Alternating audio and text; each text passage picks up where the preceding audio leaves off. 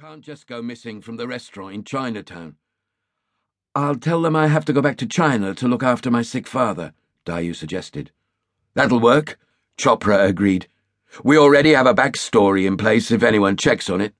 Fine, Sean agreed before continuing. We'll have Vice roll by a couple of times while you're on the streets. May even have you arrested. It'll give you credibility with the other working girls. And should our man be watching you, it'll convince him you're the real deal. They'll also pose as customers, so you'll be seen getting into cars with punters. What about real punters? Dayu asked. If they're not Southeast Asian, get rid of them, Sean told her. How? You're an undercover police officer, he reminded her. If you can't think on your feet, maybe you shouldn't be doing this. Fine, she quickly answered. I'll think of something.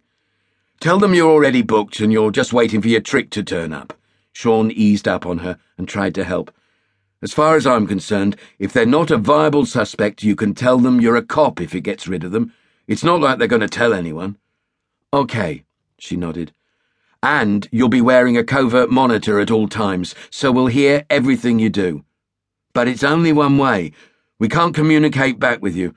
Otherwise, you'd have to wear an earpiece, and that's not viable. But we'll be watching you all the time. Just keep talking so we know what's happening and that you're okay. Understand? She nodded that she did, and although Sean could feel her tension, he sensed her excitement too. We're going to target the Shoreditch area, he explained, and concentrate all our efforts there. Any particular reason? Chopra asked. Firstly, Vice tell us there's no pimps working the area, Sean answered, so you won't have to worry about someone trying to roll you over. Secondly, it's the easiest looking area for us to keep a close eye on you. And lastly, it's the area where the killer first struck, but he hasn't been back there since. If he's deliberately altering his target areas, which I think he is, the most likely area he could return to would be Shoreditch. Why return there at all? Chopra asked.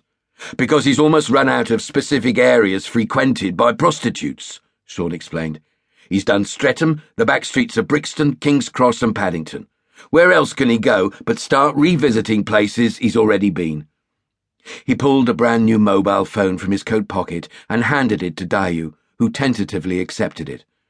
It's an untraceable pay as you go phone, he told her. Never been used before. The memory's empty except for the number of another untraceable phone that I'll keep with me throughout. If you need to speak to me any time, you use this phone and only this phone.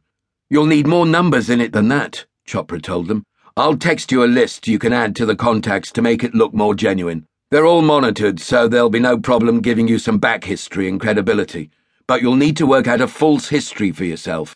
Something that gives you a reason to have become a street prostitute. I'll think of something, she told them. Well, you better be quick, Sean warned her. I need this op up and running within two days. You'd better have your legend down tight by then, or other working girls will rumble you. I've been undercover for two years, she reminded him. I know how to lie, Sergeant. It's all I ever do. Good, Sean replied without a hint of irony. Just don't lie to me. This gets too much for you, you tell me straight away. Of course. Then we're on, Chopra interrupted. And good luck. You're going to need it.